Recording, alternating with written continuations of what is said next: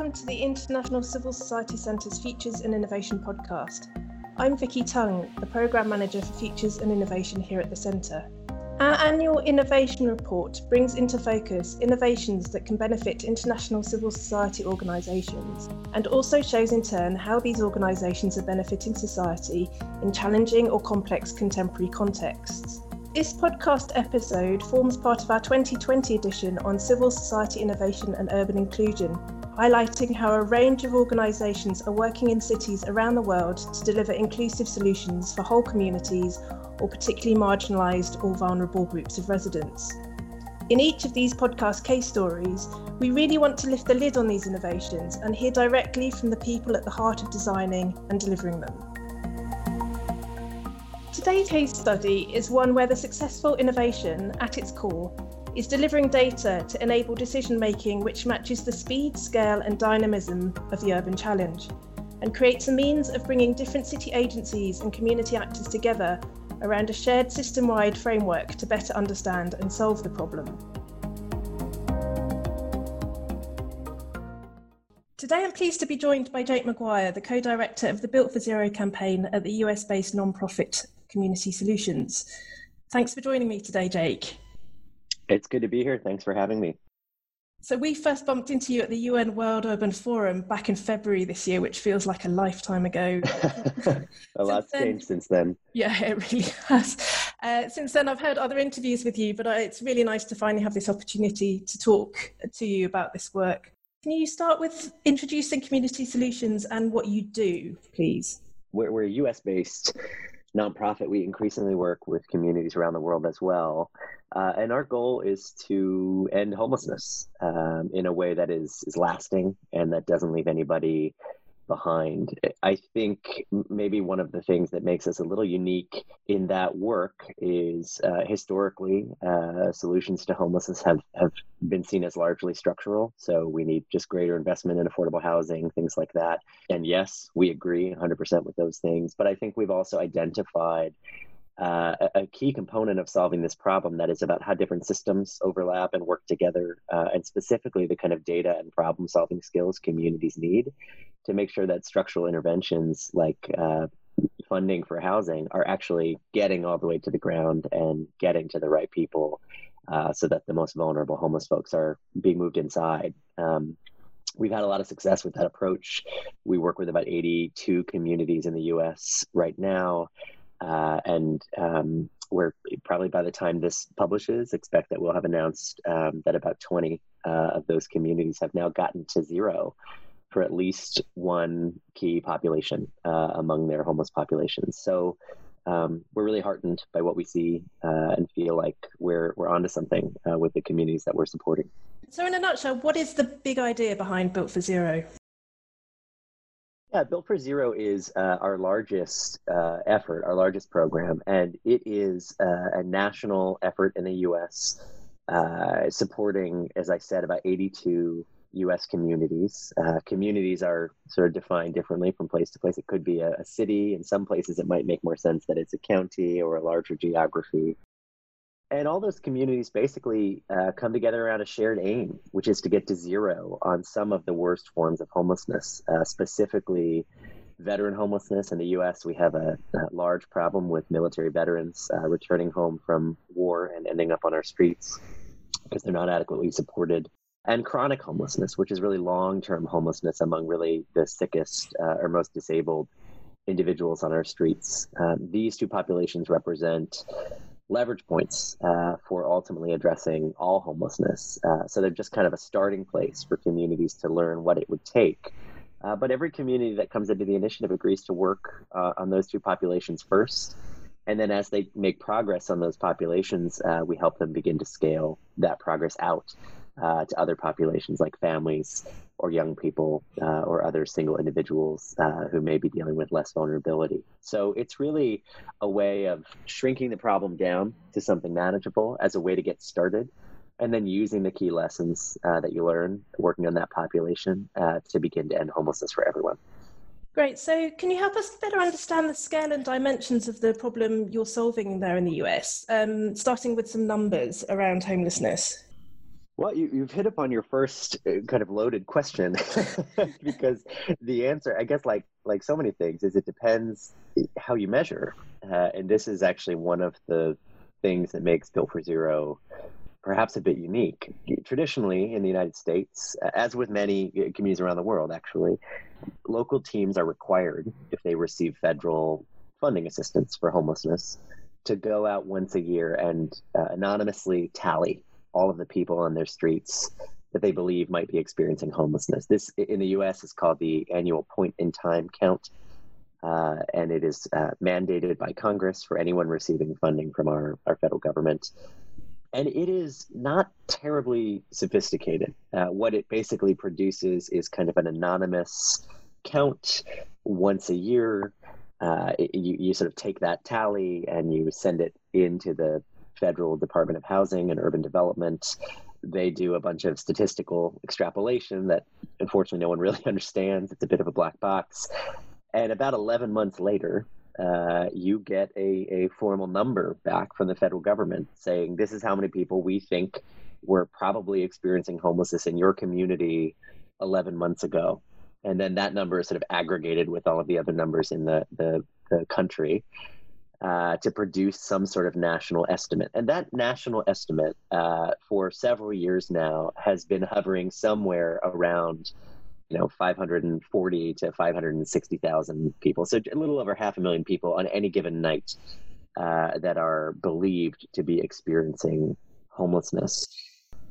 But you can sort of imagine the, the problem that this way of counting or accounting for homelessness sets up, uh, which is this is sort of not a static problem, it's a very dynamic problem. New people become homeless every day, people exit homelessness every day. People are moving from community to community. Many people are um, very creative in their efforts not to be found because they, they maybe are dealing with mental illness or other things that might make them want to be left alone.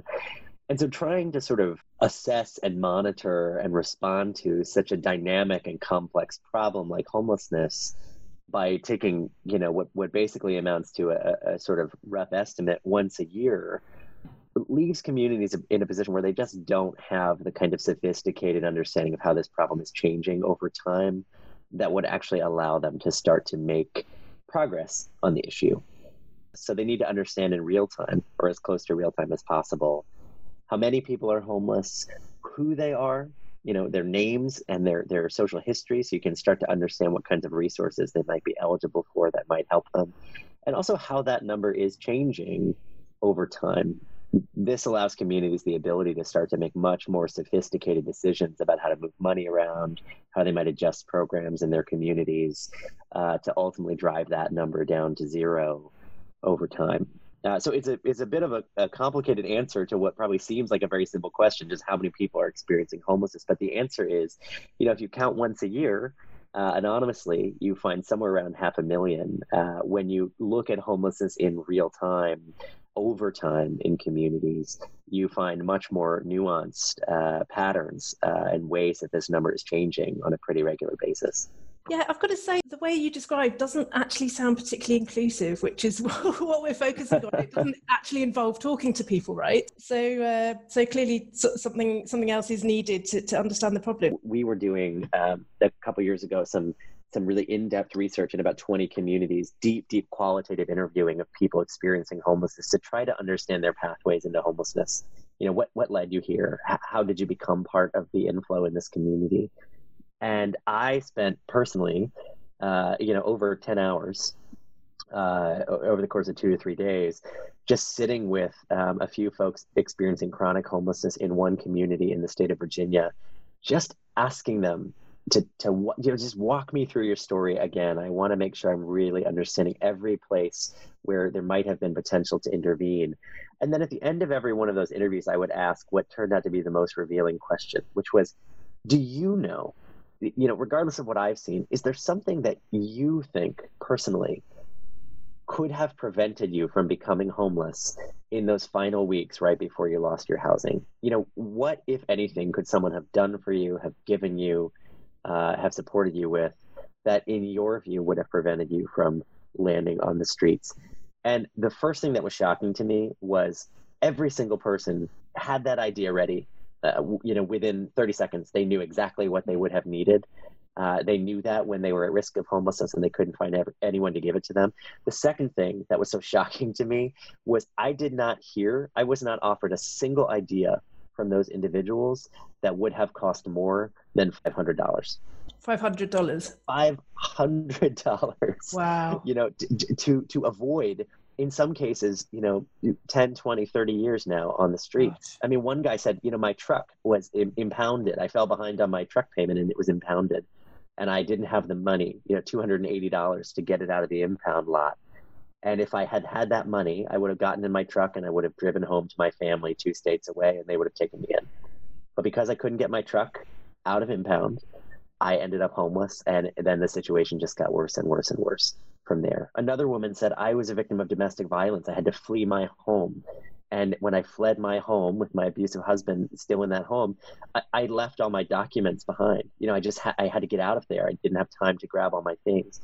And what I needed was money to rent a, a moving truck and a, you know a, a security assistant for one day, somebody who could go back to that house with me and make sure I was safe well, I got my birth certificate, my social security card, those kinds of things.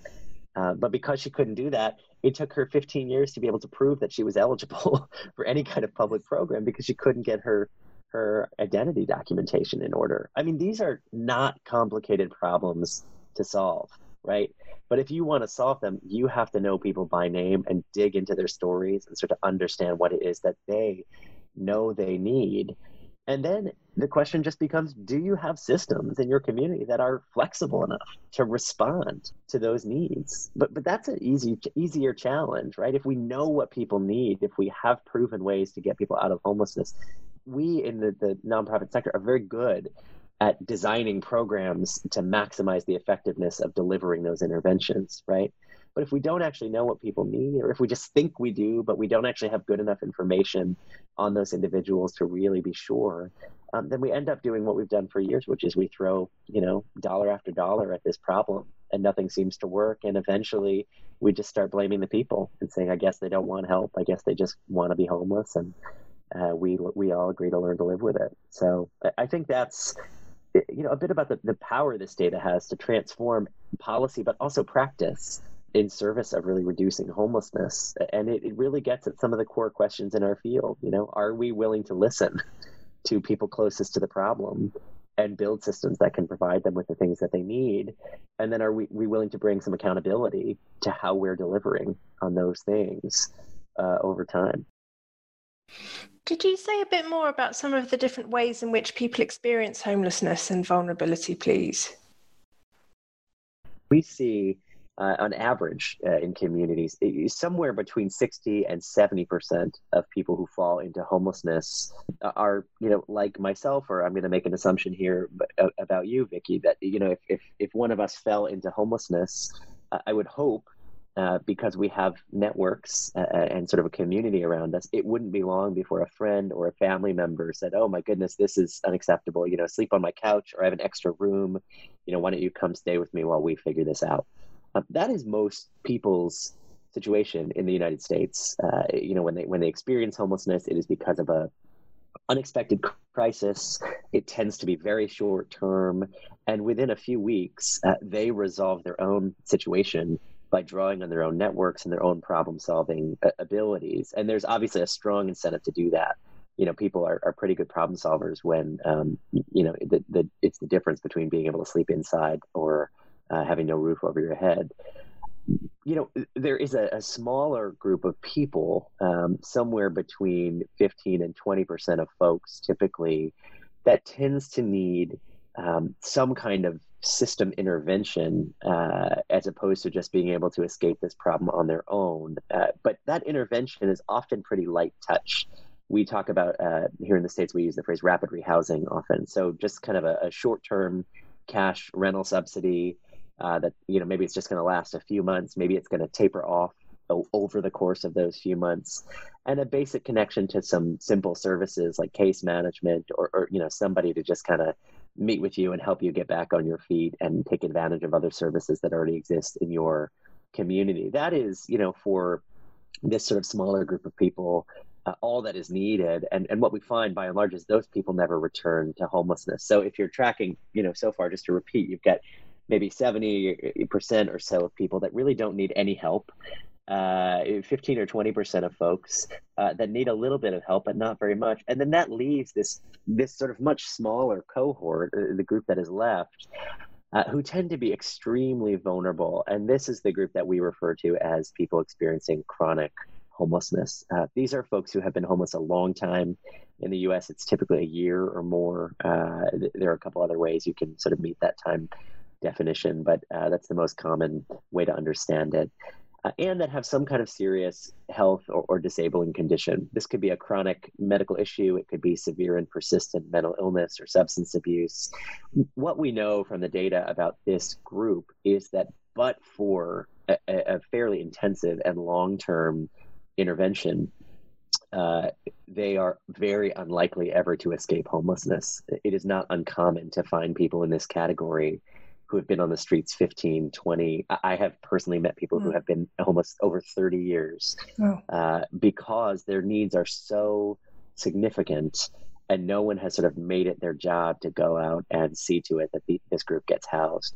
So as you start to segment out this population, you start to realize how valuable uh, a nuanced uh, data set can really be in helping you make sure that you're not you know over subsidizing people. That actually maybe don't need any help at all. They just need you to help them get back in touch with a family member. And and similarly you're not looking at someone who maybe needs a, a, significant intervention uh, you know and just giving them a pat on the back and wishing them good luck. But you can start to triage people much the way we do in a hospital emergency room into the appropriate forms of response for the kind of homelessness that they are experiencing.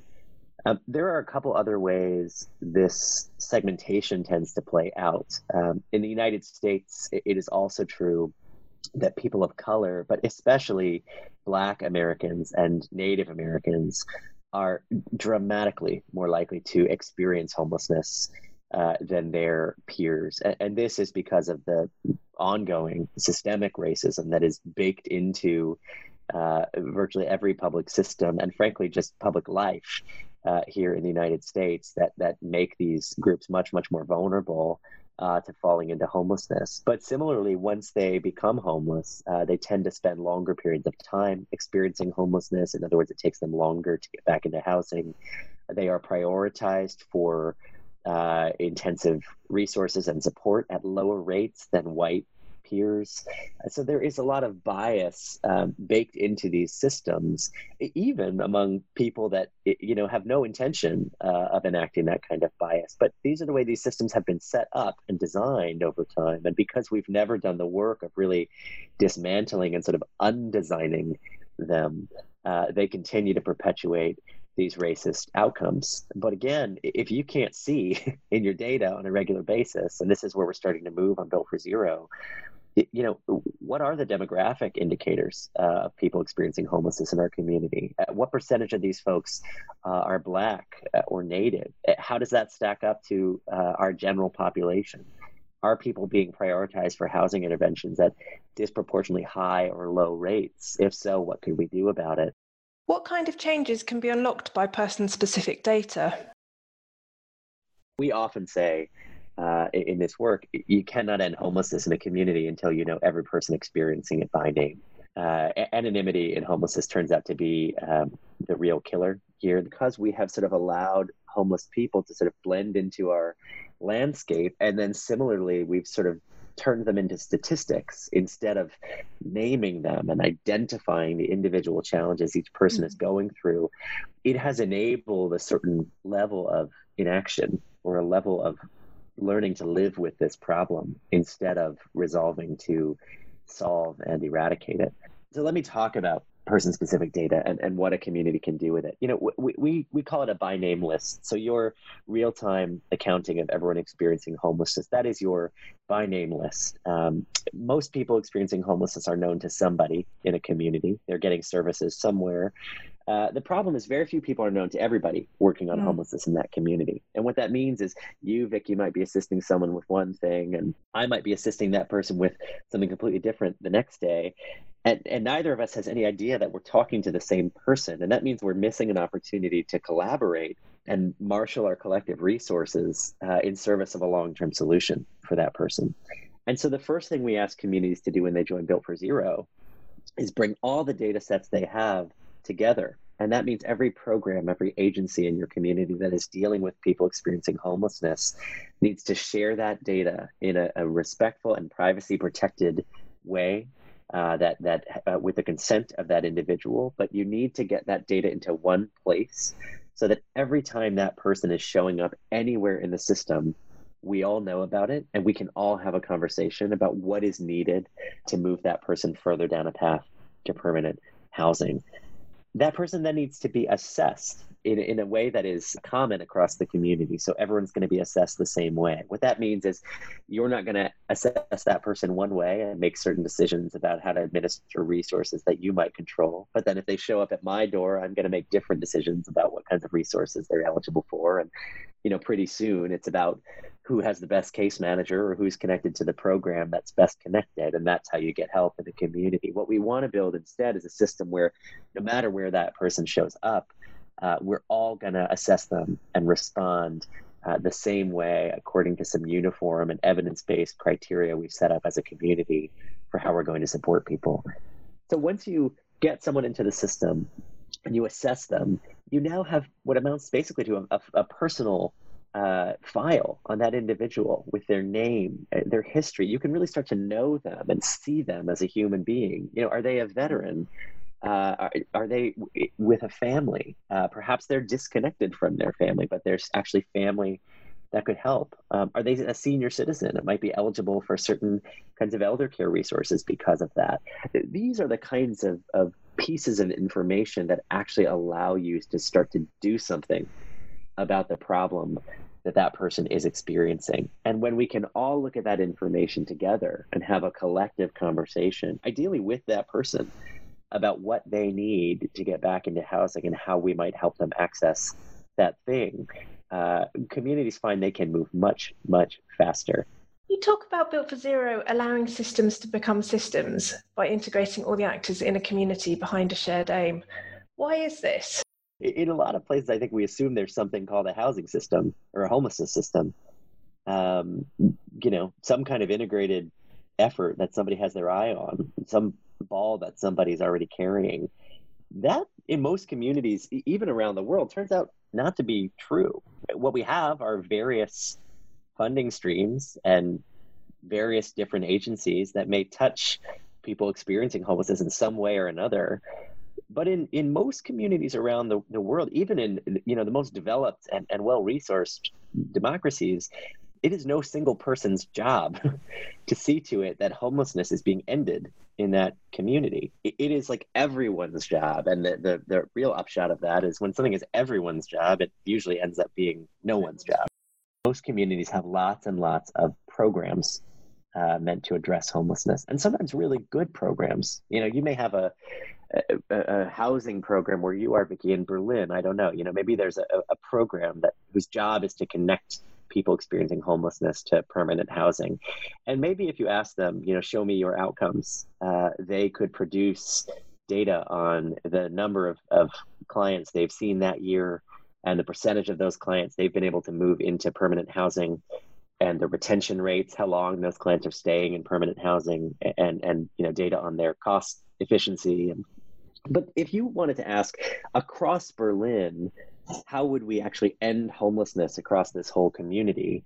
You're led very quickly to a different set of questions that really have much less to do with is any one particular program getting good outcomes for the people it happens to be seeing, and much more to do with is the collective work of all of these programs together actually adding up to a result in the form of fewer people experiencing homelessness across this whole community. And you cannot ask that question without some kind of integrated system design and a shared data set that would actually allow you to even know how many people are experiencing homelessness in that community at any given time. So it is a, a tremendous shift, I think, for a lot of communities to move from seeing themselves as a collection of programs, sometimes extraordinary programs with wonderful reputations, to a collective effort programs working against a shared number and trying to drive that shared number down. And there's a lot at stake here for, for everyone involved. You know, if I'm running an excellent program that's getting great outcomes for the people I serve, one of the easiest ways to do that is to be really, really choosy about the people I agree to serve, right? I might say, hey, I've got to keep my outcomes up. And so there is an incentive for me to only work with uh, the least vulnerable people in this community uh, or the people most capable of navigating the system on their own or advocating for themselves or the people for whom the most money is available to support, right? I can get great outcomes as a program by doing that.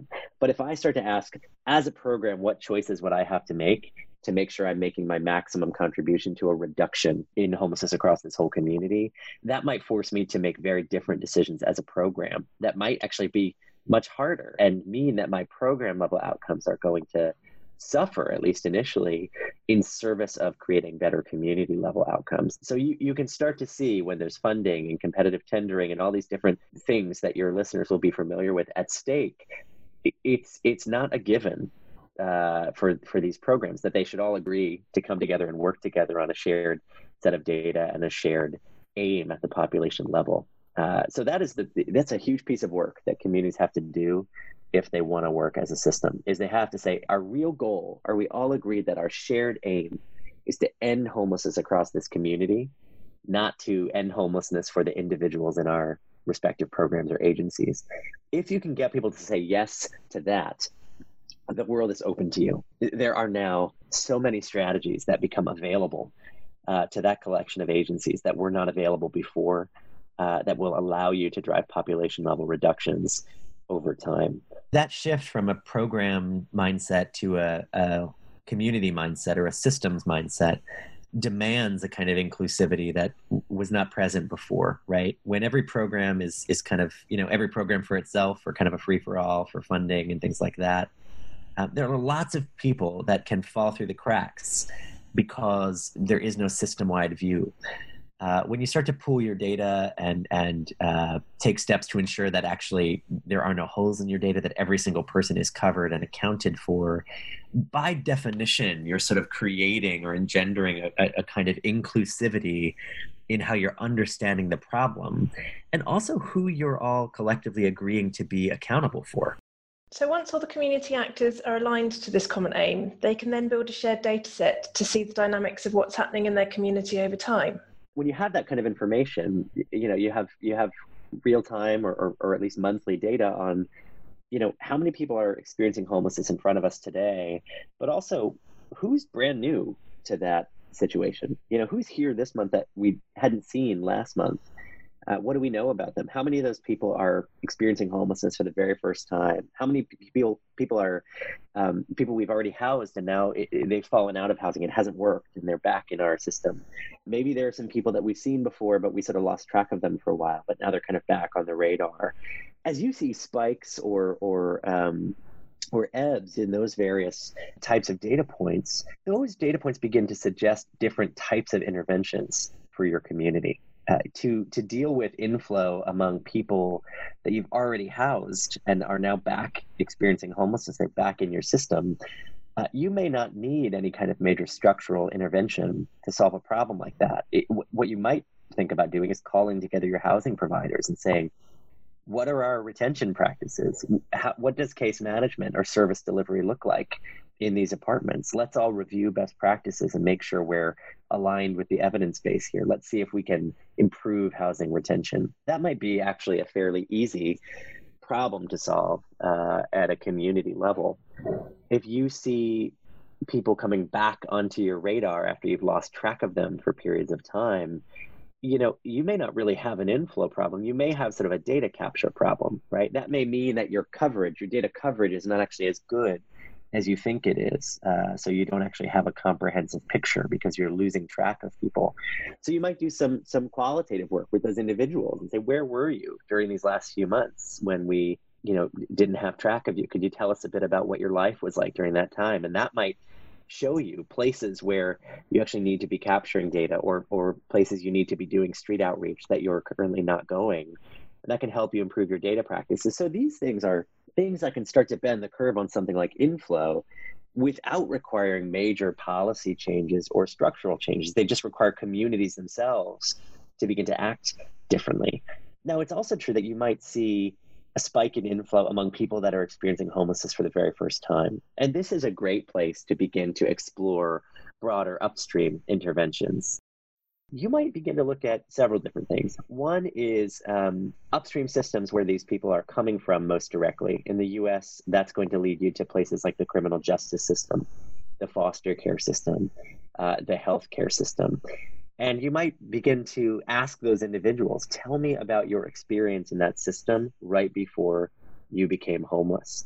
You know, maybe uh, what you will find is everybody is coming from one hospital. We've seen this in certain US communities. Or maybe everyone coming out of the criminal justice system into homelessness, several of them seem to have the same discharge worker. Well, you could go talk to that individual, or you could go do some qualitative uh, surveying or design work at that hospital to try to figure out tell me about your discharge practices. What are you doing to make sure that you're not discharging people into homelessness? Again maybe these are holes we can close without major structural interventions. So that data allows you to begin to operate in much more nuanced ways in the realm of things that you as a community have the ability to control. Um, and then finally you get to this place where there are lots of things you might not have the ability to control. You may begin to identify policy challenges. And these are well known, right? Most communities don't have enough affordable housing. Most communities don't have sufficient um, social services and mental health support uh, for people uh, living in low income housing. Um, most communities don't have effective uh, eviction prevention or landlord mediation for people that fall into rental arrears uh, because of some kind of health crisis or something. So these are things that you can start to say, hey, we're seeing in this data a significant number of people falling into homelessness because they were evicted and nobody stepped in to help them or because they had a one-time health crisis. In other words they they long term have the ability to pay rent but they had this one-time health crisis and in the united states that can be very very expensive. And there was no recourse no no place to clear those costs. And so they lost their housing as well. You know these are discrete policy uh, levers that can be pulled, right? I mean, these are ways we can redesign public systems or reroute public money.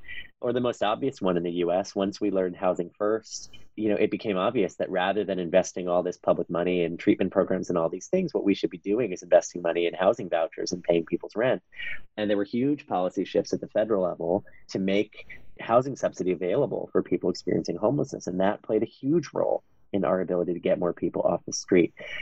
But none of these conversations, whether they take you way, way upstream to the halls of Congress or just a little bit upstream to the, you know, discharge meeting agenda of a single discharge worker at the local mm-hmm. hospital, none of these conversations are possible with any degree of nuance if you don't have that real time by name data that can actually offer you an avenue into understanding where people are coming from what they need and what specifically might have prevented them from falling into homelessness.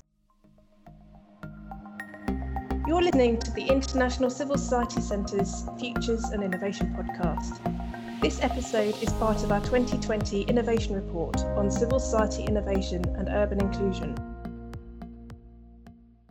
Another systems dimension is all the agencies, organisations, and people who touch the problem. I think you've called these compound protagonists before, um, and they're involved in the delivery of Built for Zero. Who are all these different actors? In the United States, there tend to be kind of a handful of players that really have to be at the table. Um, one is something called the continuum of care. Uh, in other communities, this might be your your municipal funding agency or some sort of local authority that is tasked with managing and administering funds related to homelessness.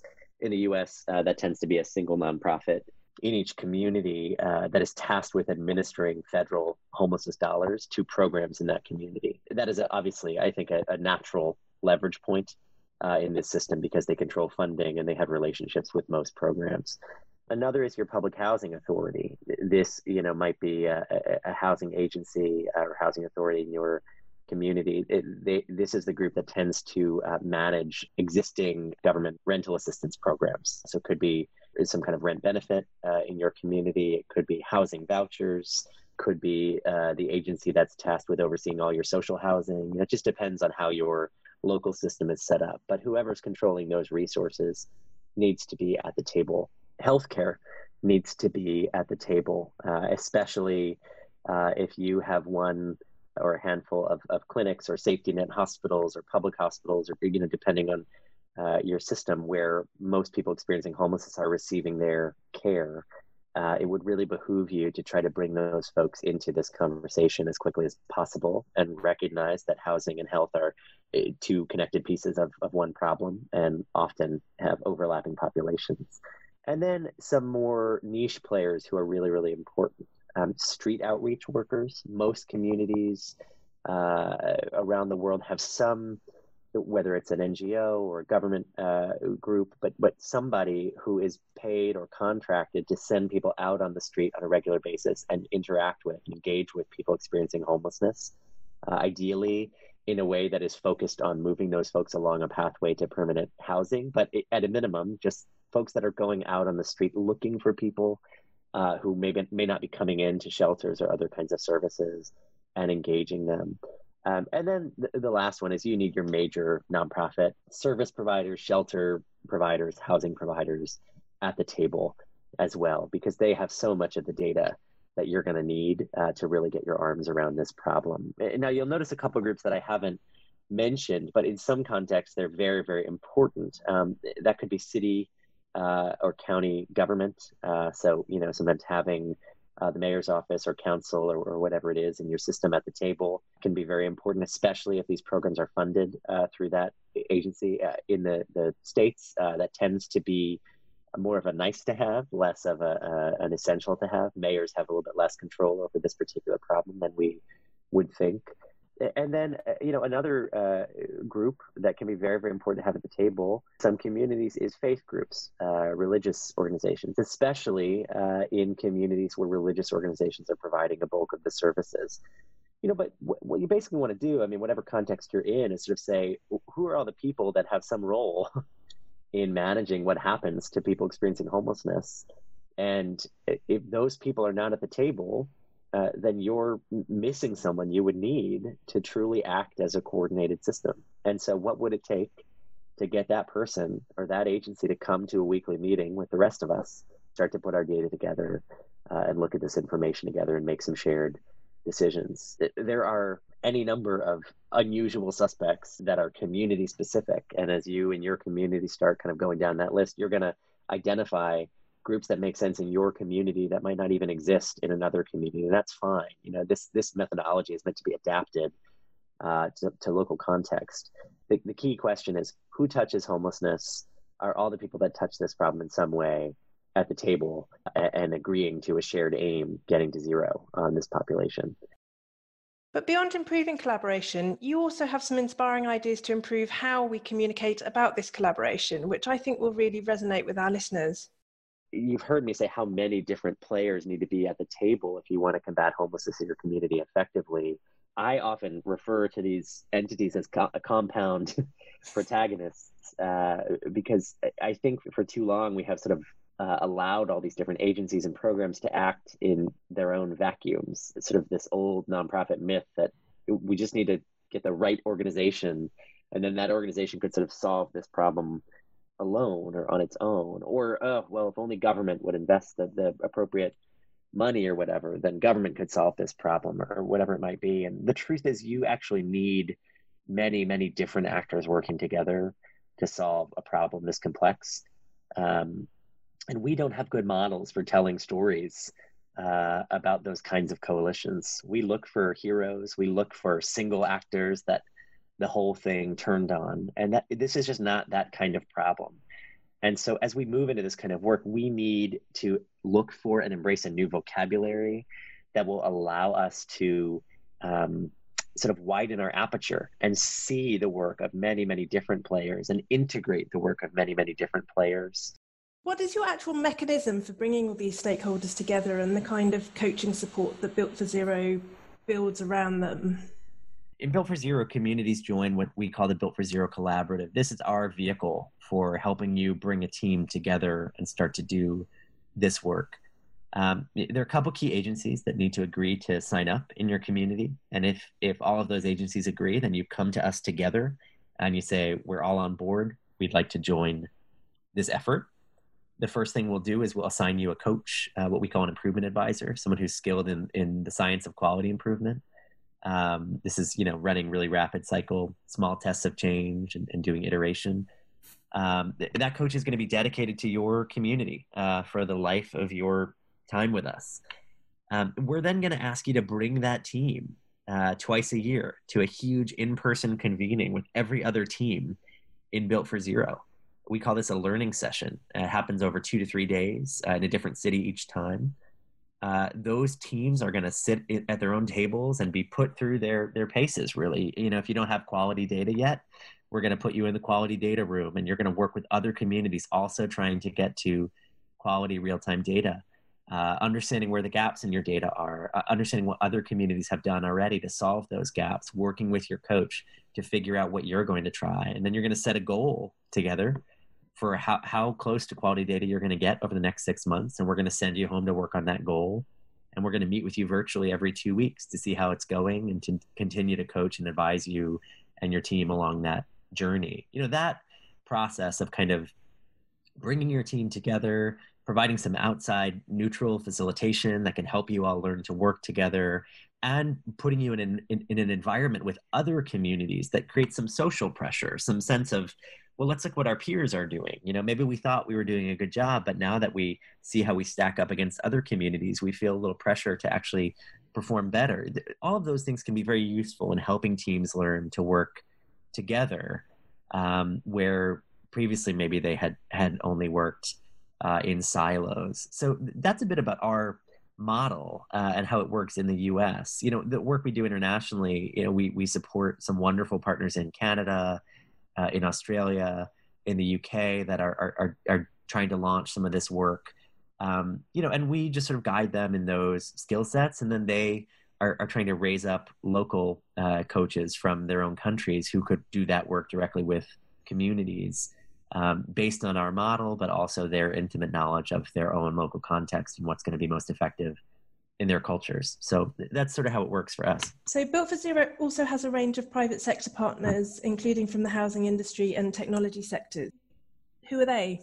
the the U.S. system has some some drawbacks and also some tremendous advantages. And one of the incredible advantages here is we have a, a thriving philanthropy sector uh, and sort of always have. Um, and this means that, well, government money tends to be used for things like services and to actually pay for housing and, and those kinds of things. Um, there is also a, a sector that stands ready to fund innovation and uh, new models and, and pilot projects and, and all these kinds of things. And so um, I think we have really been able to benefit from that, uh, recognizing the need for this kind of coordinator role among all these communities, uh, sort of a backbone function, a mobilizing function, a training function.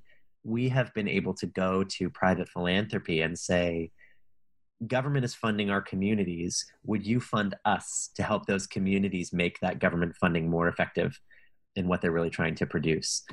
Um, and we have found some really willing partners in that. Uh, I'll just name our, our core partners. There are five core partners um, that ha- are all in on this work for, for, very significant amounts of money, but also making their staff and their um, uh, skills and their technologies available uh, to us. Um, one is Kaiser Permanente, which is a huge national um, private health insurer. They're a nonprofit health insurer. Um, here in the states of course we have a, a, private insurance system as your listeners will probably know and it has a lot of drawbacks but um, you know one of the advantages is is this insurer uh, really sees its mission as the health of whole communities and is willing to invest a lot of money uh, philanthropically in that effort and so kaiser permanente is at the table uh, quicken loans which is a national mortgage uh, issuer uh, helps uh, people with the home buying process. Uh, and as part of that work, they are also heavily invested in our work to end homelessness among veterans specifically. The Home Depot Foundation. So, some of your listeners, if they're in the US or Canada, will have heard of the Home Depot, which is a large hardware and, and home goods supply uh, chain, uh, supply store. Uh, their foundation is heavily invested in our work, especially in large cities, trying to drive reductions in large cities uh, the Ballmer Group, which is a, a large and very, very innovative uh, philanthropic effort uh, to uh, improve uh, new models of community coordination. Um, and then uh, the Tableau Foundation. Tableau, the, the of course internationally leading um, data visualization software company, uh, that has through their their private foundation made significant funding available to us, but also software grants and training to help communities uh, uh, sort of take advantage of the data analytic sets that they're building through Built for Zero. All of our work to help communities dashboard uh, their data, uh, you know, visualize their analytics. You know, we maintain live dashboards for every single community in this initiative, as well as the communities we work with around the world uh, that that are showing them in real time how many people are homeless, uh, where those folks coming from, uh, you know, what are your exit rates and housing placement rates look like, uh, how is that comparing to your recent you know averages and, and and what's kind of normal in your system? Uh, can we make it easy for you to see when when you're really driving improvement versus when you're just seeing kind of normal variation? And all of this ability is donated by Tableau uh, to us and to our communities. And so it's an incredible partnership and investment that they've made in really um, helping to bring data um, and data software into this field. So these these funders are sort of at the table in a big way. Um, and as I said, they, they invest money in our operating costs uh, so that the cost to communities can be low or, or, or, or nothing in most cases. Um, but they also make their staff available, uh, their marketing departments, their data analytics teams, uh, their government relations and lobbying teams available. So it's sort of a whole a whole company commitment, mm-hmm. if you will, um, to enabling the work of Built for Zero uh, in these communities. And I think that's something really innovative about the model we've been able to cultivate. Um, and much much credit to our strategic partnerships team, which I think is is maybe the best in the uh, in the field um, at at just bringing these partners to the table and and knowing what they need and, and helping to ensure that they can make their fullest contribution. You know, it's clearly a complex set of stakeholders that you're working with, but also an incredibly rich resource and, and collaboration that you're able to benefit from as well in, in terms of support. Yes, that's right. That's right. Uh, so, what kind of inclusive outcomes has Built for Zero and the communities in Built for Zero achieved so far? You know, when you're working with any data set, uh, there are challenges to inclusivity as well that you have to keep in mind in how you work with and look at that data. I think in the U.S., race is is one of the most compelling, as, as I mentioned before. Um, you know, homelessness is is not an equal opportunity uh, problem in this country. Uh, it is a problem uh, that uh, systemically plagues uh, Black and Native Americans more than other groups. And if you are not attending to that in your data set specifically and saying, wait a minute, we don't just want to see reductions, we actually want to make sure we're seeing equitable reductions, that certain groups aren't being disproportionately left behind. Um, then you know your your dreams of inclusive data are are maybe more illusory than you would care to admit. Uh, and that requires a hard look at, at yourself and your own system. And you know, why is our system producing these kinds of results? And, and do I play a role in that? Much as I may want to consider myself a progressive person or someone who's not, you know, racist or, or, or you know, the different ways we, we try to think of ourselves. Um, you know, I'm embedded in this system that's producing racist outcomes. And so I've got to be willing to, to behave differently and ask what I might be able to do differently. And the data can support you in having those conversations, I think, in a way that takes some of the charge out of the air. And I, I you know, we're just really starting to lean into this on race, which is part of why I'm talking about it so much. It's something we overlooked mm. for a long time. And I think it is um, a, a recent challenge to the inclusivity of our work and something we are really working to sort of say, wait a minute, how do we make sure um, that we can support communities in driving racially equitable outcomes uh, in these systems. So you know, inclusivity is sort of one of those things you're, you're never quite done. You know, it's it's it's never aha. Now we have a perfect inclusive approach to this problem. It's more like a guiding um, star that you have to sort of constantly be chasing after. Um, because as you look at your data, you know, even once you know maybe you're producing racially equitable outcomes, but then you'll dig deeper into your data and maybe realize that um, that is true until you start to look at the overlap of race and sexuality, uh, or or race and and um, geography or, or whatever else it might be. And so you sort of constantly have to be asking yourself, how could we make this effort even more inclusive and even more inclusive? Um, and sort of willing to talk about it, not be so ashamed by it or so afraid of being wrong um, that you're not willing to be transparent about what's going on in your data at any given time. Uh, we've got uh, right now about 14 communities that have gotten all the way to zero on veteran homelessness and uh, three communities that have gotten all the way to zero on chronic homelessness, which is that long term homelessness among really your sickest, most vulnerable populations. These are the first communities in the country, um, really in the world, uh, to do this in a meaningful and measurable way. Um, you know, it took us a, whole year just to get one community there. And since then, the rate has kind of snowballed and started to accelerate, which is encouraging. Um, we also have several communities in the confirmation process right now. And so I suspect by the time your listeners are hearing this, uh, we will be um, closer to about 20 communities that have gotten to zero for one or the other of these populations. Our goal over the next four years is to get to a place where we could say 50 communities had gotten to zero for at least some population. Um, but that 10 communities had gone even further and ended homelessness for just all single adults um, whether they're veterans or chronic or whoever else. And that five communities would have gone even further than that and just actually become the first five communities in the whole world to end homelessness for everyone. Just no more homelessness in this community. We think we'll have the first community to do that sometime over the next year. Um, and that's very very exciting. And i think that is a moment and you can hold us accountable to that. I hope you'll come back to me and ask me how we're doing. But that will be a moment i think for all of us to sort of sit up and take notice and say okay we're really onto something here. Like something unusual has really happened. A, a community has ended homelessness for everyone um, if we can get to that place I, I, what i hope is that people will be willing to embrace the idea that this new way of working uh, with more more sophisticated data and, and collaboration uh, is actually something we all need to embrace, uh, and that it's it's really proven itself out and, and just needs to become part of the way we do business uh, in this field. That's our our hope is that these results begin to engender a tipping point where um, other communities and other countries become open to what they might be able to learn from this way of working. Yeah show what's possible and show that it's sustainable as well. That's right.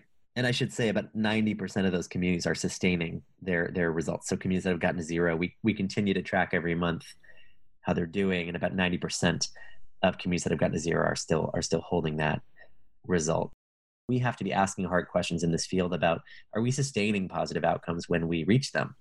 Because if not it, then you know what was it all for? I, I, don't think the end game is to end homelessness and walk away and move on to something else and let the problem rear its head again. I think the end game is to build systems that are so transformed that they can actually keep this problem down over time even as society and its conditions change i often remind people at least in the united states it, it is not true that we have sort of always had mass homelessness uh, in the form that we we see it now. I mean, homelessness in its current iteration is really sort of a product of the 1980s. I mean, it's it's it, it hasn't been with us in this way for very long. And if it's true that we didn't always have this problem in this way, why would it not also be true that we could get back to a time when we didn't have this problem, right? I mean, it's mm. it's it, we, we can solve problems that we didn't always have. I mean, by definition, that is is true. Um, it, now, will inequity persist in our society? Have we always had homelessness in some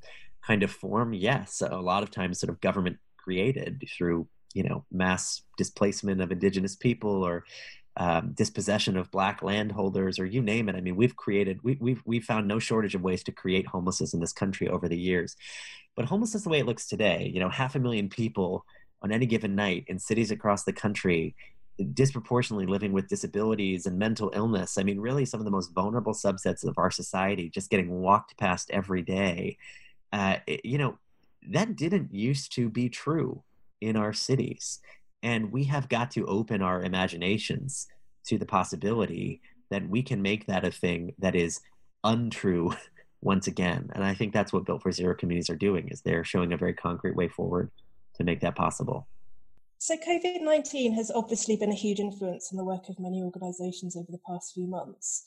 Could you talk a bit about how you've had to adapt your response in relation to the pandemic recently, please? Initially, in the first few months when things really kind of spun up, we pivoted all of our work with communities uh, to help them respond. So we set sort of a short term aim, uh, which was really about helping communities prevent avoidable deaths among people experiencing homelessness, protect their sort of system staff, many of whom in this country at least have not had access to personal protective equipment and proper training. And then also to limit the unnecessary hospitalization of people experiencing homelessness who often end up in the hospital just because there's nowhere else for them to go or nowhere else for them to be sent or discharged to. But at a time like this, when every hospital bed really counts. We wanted to make sure people weren't ending up in the hospital just because there was no other place for them to shelter. So this was was kind of uncharted territory for our work. We used the same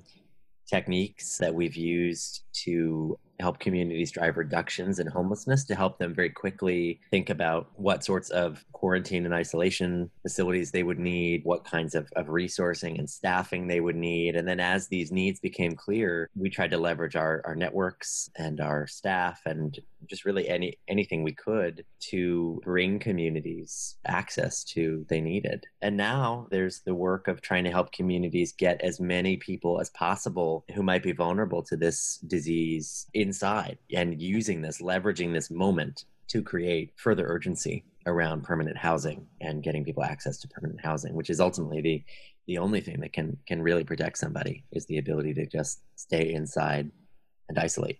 Most of our community systems have been caught off guard in their ability to move people into even existing housing during this time. The lack of nimble action structures and the lack of good data on who's out there and, and what they might need has, I think, sort of exposed huge elements of this problem that are about much more than money or housing supply. They're really about do you have kind of a nimble command center structure that can take action quickly? And we, I, I think, have the advantage in that that's what we have been trying to help communities build all along and the kind of problem we've been telling them homelessness is for a very, very long time, that it's a complex and dynamic problem and it requires dynamic action structures. But this was sort of a moment where I think we really had to help communities put that into practice. And also where we saw many communities that, that we haven't worked with really struggle to do that.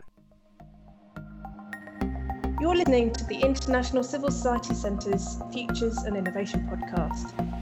This episode is part of our 2020 Innovation Report on civil society innovation and urban inclusion. One of the innovation dimensions with our case studies that we're looking at is how these approaches are disrupting the status quo. So, starting with the wider system or sector level disruption, how would you describe this for Built for Zero?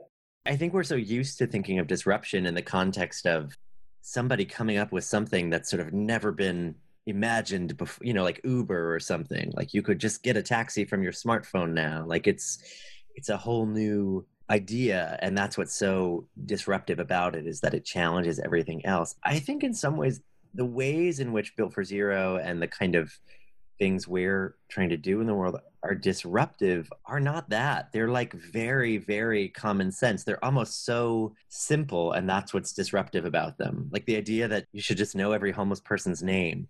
you know, you should put a file on each individual and see what it would take to provide them housing. That housing itself is the solution to homelessness. I mean, these ideas, they are disruptive, but in some ways they're so simple. It's almost like the thing we are disrupting is this impulse to massively overcomplicate a problem that actually is very straightforward. People who are experiencing homelessness need housing and they need it as fast as possible and they need it sort of in the right arrangement and measure to suit their their needs and that's kind of the big idea here.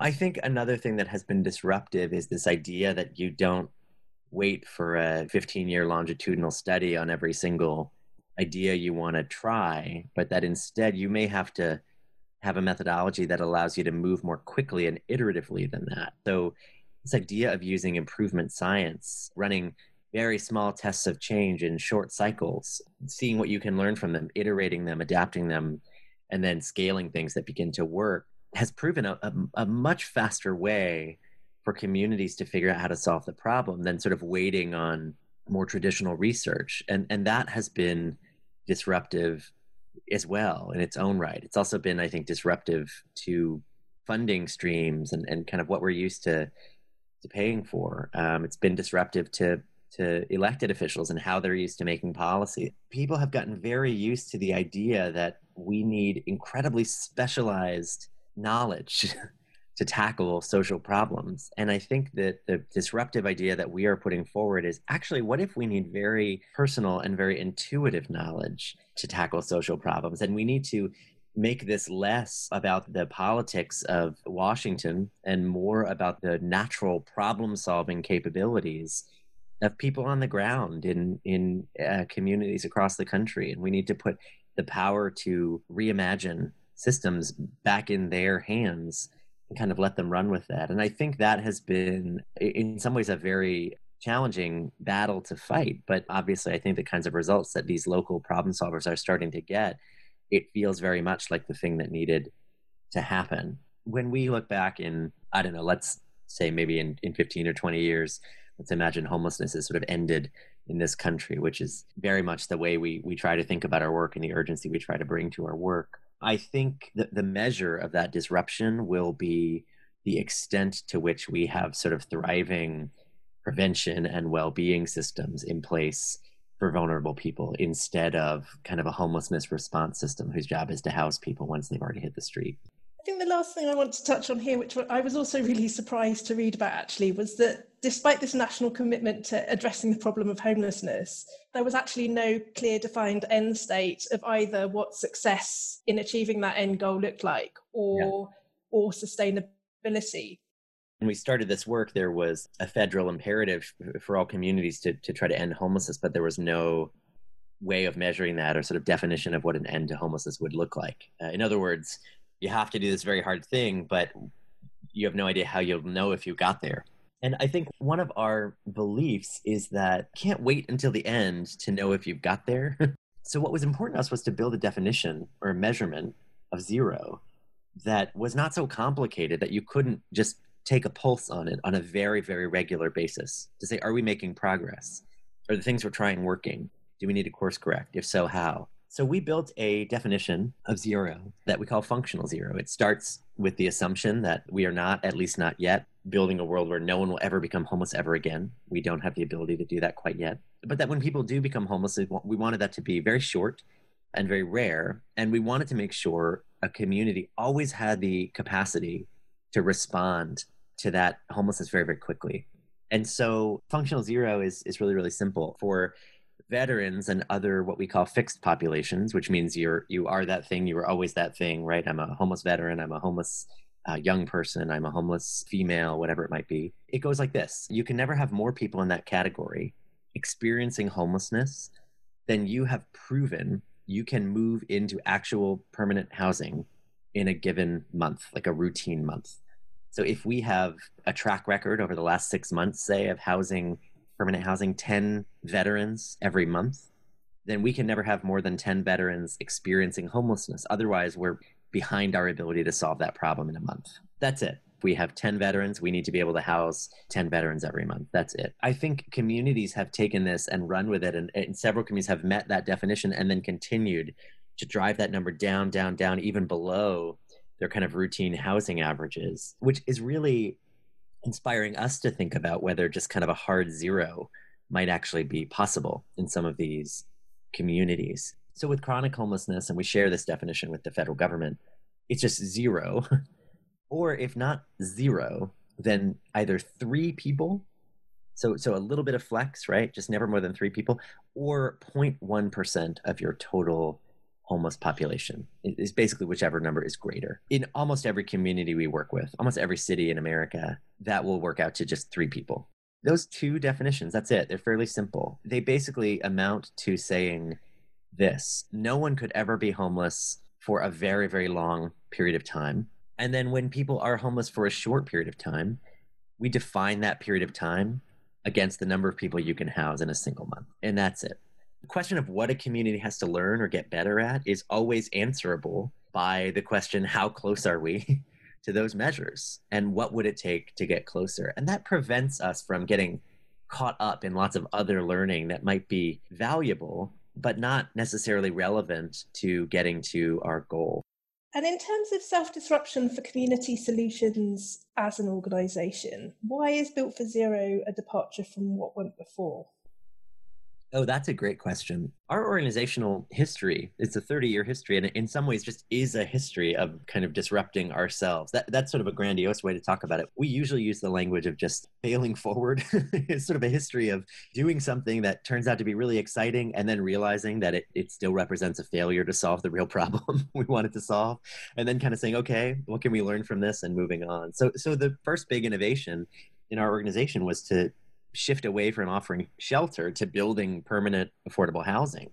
We did that for 20 years. I mean, we built almost 4,000 units of affordable housing across the city of New York, and we were winning awards and all kinds of things. We went by a different name at that time. But at some point, staff in our organization had to come to terms with the fact that on our way into work every morning, we were still seeing the same people homeless on our streets, in some cases, like around the corner from our buildings. So if you were lucky enough to get into one of our buildings, you had great outcomes.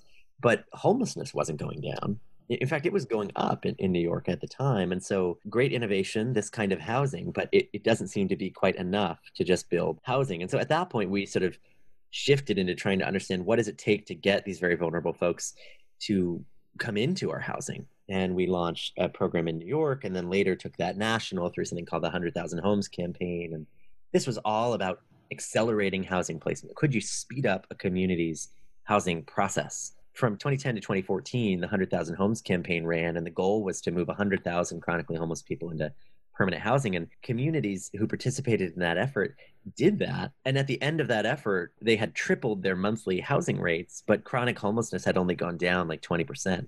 And we had to kind of face into this thing again of like, oh my God, we've we've failed to learn the lesson again. we've moved from just building more housing just speeding up people's access to housing, but we still failed to do the thing we really intended to do, which is to end homelessness altogether.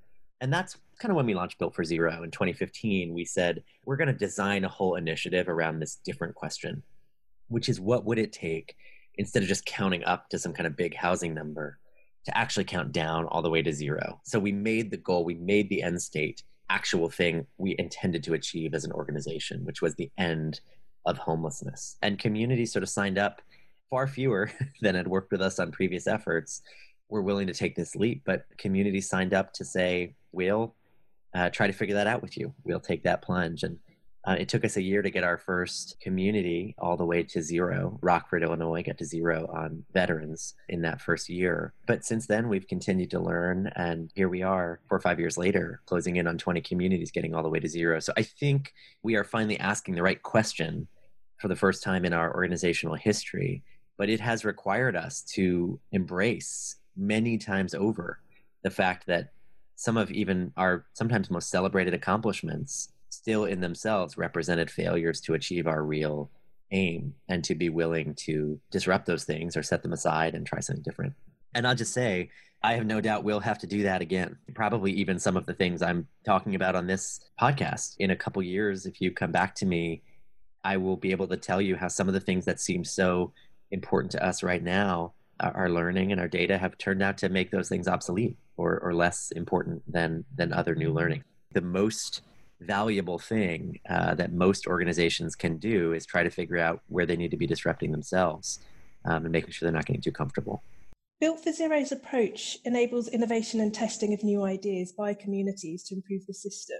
And the real time person specific data enables not just rapid response, but this kind of quick testing of fast feedback. Could you share some examples of how communities have done this?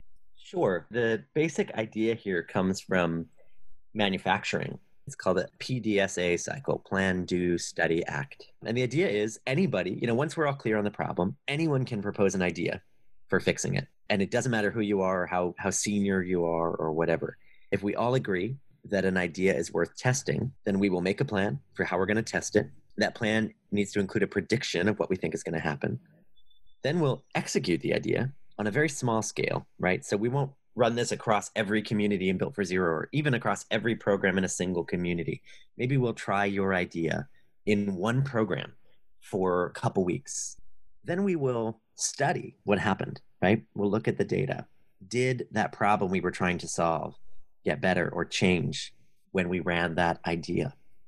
If so, how? If not, what is our hypothesis about why?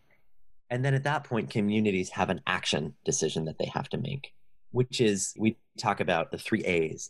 Are they going to abandon this idea? It didn't turn out to be useful. We should just let it go and try something new.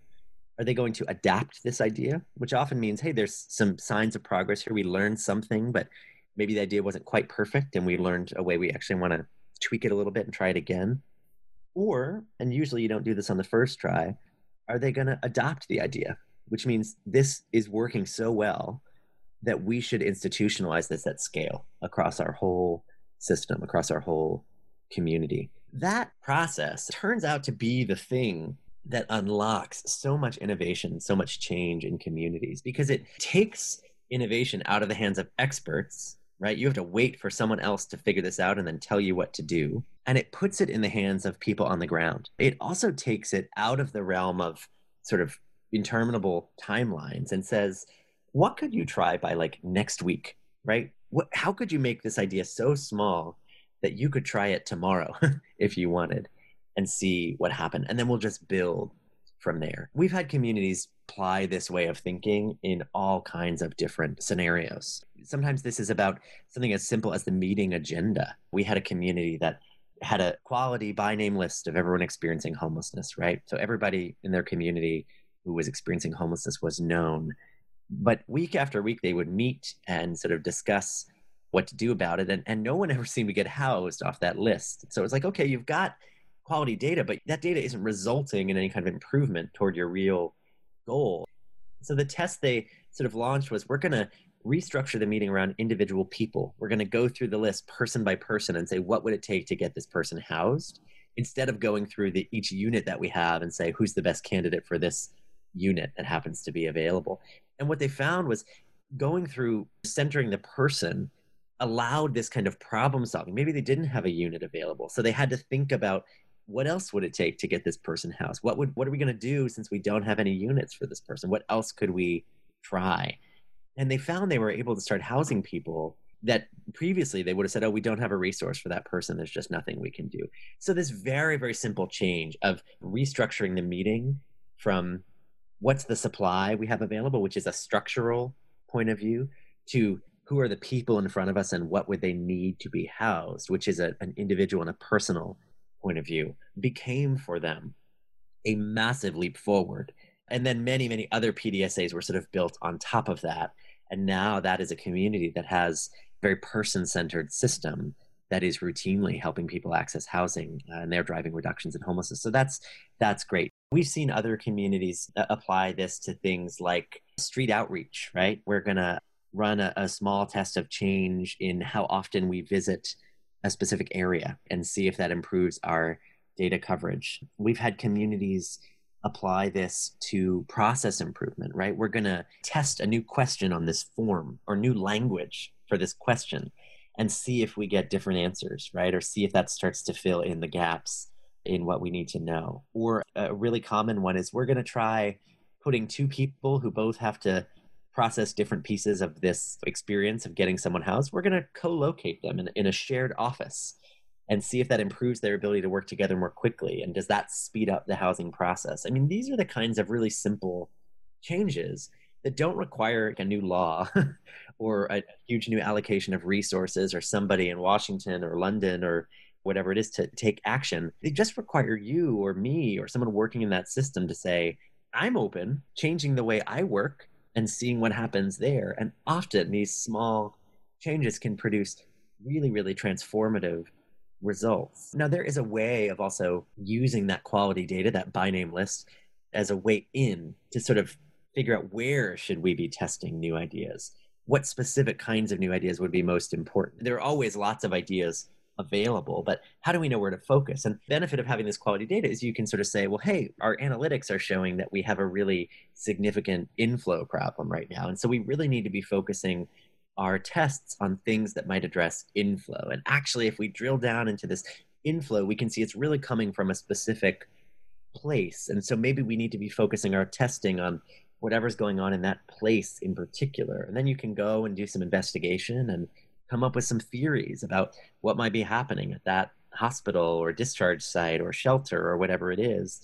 And that might help you think about what kind of test you want to run. And then from there, you know, you have what you need to start taking action and evaluating those those results. So the data really, really helps communities uh, to kind of focus their efforts. But again, at the end of the day, this is about common sense. It's not about waiting for a scientist or a government official somewhere else to tell you what your community needs. It's about you taking responsibility for figuring that out and responding to it on your own. This methodology really makes that possible. So, moving on to scale and scalability, you've talked about how this exists within the programme itself, starting with veteran and chronic populations and then expanding out from there. Talking about the kind of international scalability, you've now expanded Built for Zero to major cities in Canada and Australia. Where do you think the key success factors are to you having been able to achieve this? Well, first, let me say, you know, we haven't expanded Built for Zero anywhere. There are some incredible partners in those countries that have basically made the heroic move of saying we would be willing to take responsibility for helping our country achieve these kinds of results. And would you just coach us on how to think about what you've done and how to adapt what you've done? So in Canada, we work with incredible leaders. I mean, really, really like best in class leaders at the Canadian Alliance to End Homelessness and they are running an effort that they call Built for Zero Canada. But that is 100% on their initiative, and we support and, and coach their team. Um, but they, they're doing incredible work. And then in Australia, uh, the Australian Alliance to End Homelessness has convened and made it possible for five of Australia's largest cities to start doing this kind of work as well. But so this is one of the, I think, true for us, the, the signs of our success is that as we look around the world, we're not sort of expanding, you know, taking over the world, as it were, and ending homelessness in every community, but we're just starting to see peers kind of raised up in other places that are saying, we also want to work this way. We want to further develop this approach. And so we really see those folks as partners. And I think that is fundamental to our view of scale is not that community solutions can go globetrotting and sort of solve homelessness in a bunch of places we aren't from and don't understand, but that we have a methodology that is sufficiently adaptable that partners on the ground in those countries, in those contexts, could take those lessons and figure out how to apply them effectively in their communities. And we would like to strengthen these other partners to the point where they no longer need our coaching and instead we just become peers and are learning together. And i think that is the path to continuing to to provoke and spur our own learning as well which is is something i think is really exciting. And i think that's really happening in places like canada where the canadian alliance very much has become just sort of a peer organization to us at this point and we're as likely to be adapting ideas they have come up with as as they are to be adapting ideas that we've come up with. And i feel really proud of that partnership and the fact that that's true. Thinking 20 years down the road like success for us would look like we are just part of a broader community of partner institutions around the world that have sort of redefined this field and how this work gets done. And we're all learning together and having conversations about how you use data to iterate rapidly in service of, of vulnerable people. What does it look like to take an idea like built for zero and see it implemented successfully in a place like Adelaide, South Australia, right? A very different context than here. Well, there are some things that I think we have seen don't change all that much. In Adelaide, for example, they have pursued and successfully created a quality by name list of all the folks that are sleeping rough, so sleeping outside. That's the population they're focusing on first. They have built the infrastructure to keep that list up to date on a regular basis. They have used our tools and our sort of assessments as a way of doing that with relatively minor adaptations for context. So, those things around how do you get to quality data on this problem? How would you sort of bring a, a coalition together to work on this collaboratively? It turns out those tools are, are, are pretty well transferable in more or less their existing forms. We've seen this in Canada and the UK as well. But when you start getting to this next question of uh, how, what would you do with that data to drive reductions, the kinds of tests of change that are being run in places like Canada or Australia are often very different than the kinds of tests of change we see here. And that is because those contexts are really different. Their resource landscapes look different. So, so the, the materials, the resources they're trying to optimize are structured fundamentally differently. The players at the table are sometimes different players. And so that I think is the beauty of this methodology. You know, the methodology is not take this resource and use it this way. The methodology is data driven iteration in your community, right? And that means that if you have a bunch of social housing stock you're trying to optimize, and I have a bunch of portable housing vouchers I'm trying to optimize, the rules about how we do that and the things that are going to work might be really different. But the idea that we could test things at really small scale, see if they work, and then adopt them at scale is going to be more or less true in each place. So, what we have really focused on is teaching our partners in those communities the rules of improvement science. You know, how do you run a PDSA cycle? How do you evaluate your data to see if anything's changed? How do you know when to abandon something versus when to adopt it at scale? And then we have kind of sat back and, and let their ingenuity take over as they try to figure out the best things to try in their context.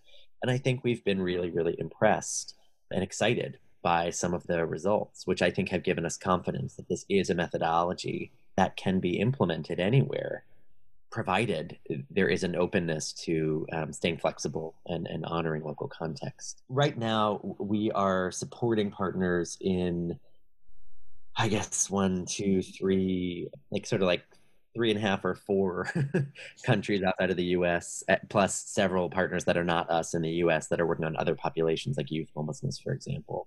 We've built a small practice around doing this. We are in the process of trying to distill and really capture what are the key elements for kind of running a large scale change campaign like this at scale. We're in exciting conversations with folks in Denmark, in Chile, in France about um, helping them launch kind of national campaigns in those places using similar approaches. I really think this is a scalable way of working.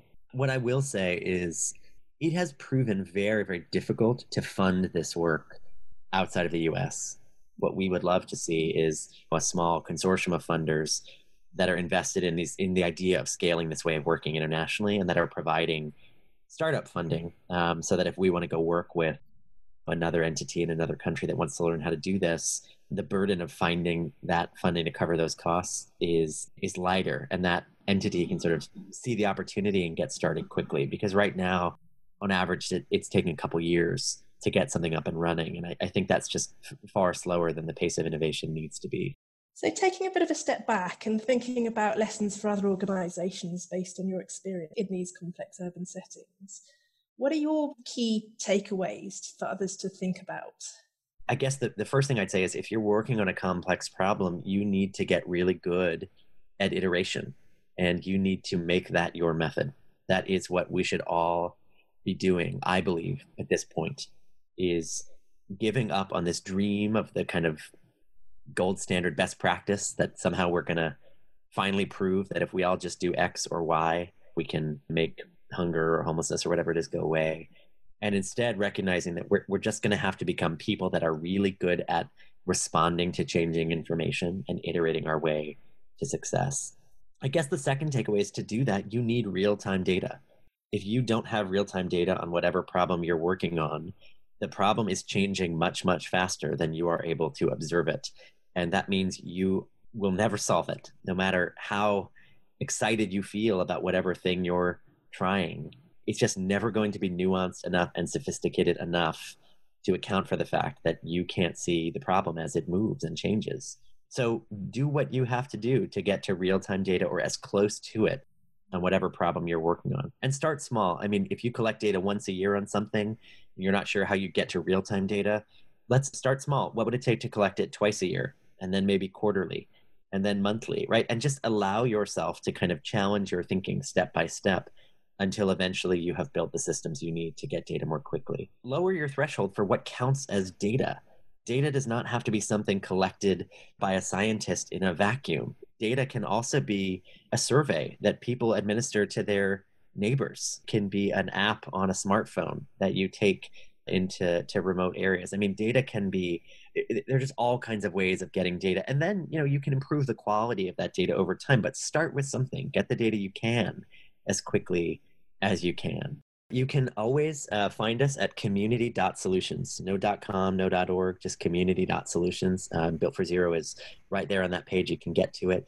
Uh, if you're a community that is interested in joining Built for Zero, you can also go to a special site we've set up for that, which is joinbuiltforzero.org. Um, and your listeners can feel free to reach out to me um, at J Maguire, at community.solutions. Be happy to speak with anybody. Um, or if you're you know looking to launch an effort like this and uh, you want to work together or, or think about what we can learn from each other, I'm happy to have that conversation as well.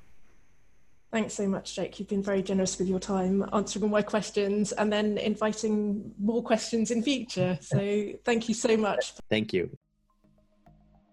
You can find links to more information and resources on both this innovation case study and the Centre's 2020 Civil Society Innovation and Urban Inclusion Report in the podcast description. Many thanks to our producer, Julia Pazos, for all your hard work in making this podcast series happen.